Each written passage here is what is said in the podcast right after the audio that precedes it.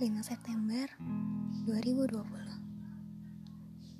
Teruntuk orang yang paling aku cintai Orang yang paling aku sayangi setulus hati Javiero Si pelita hati.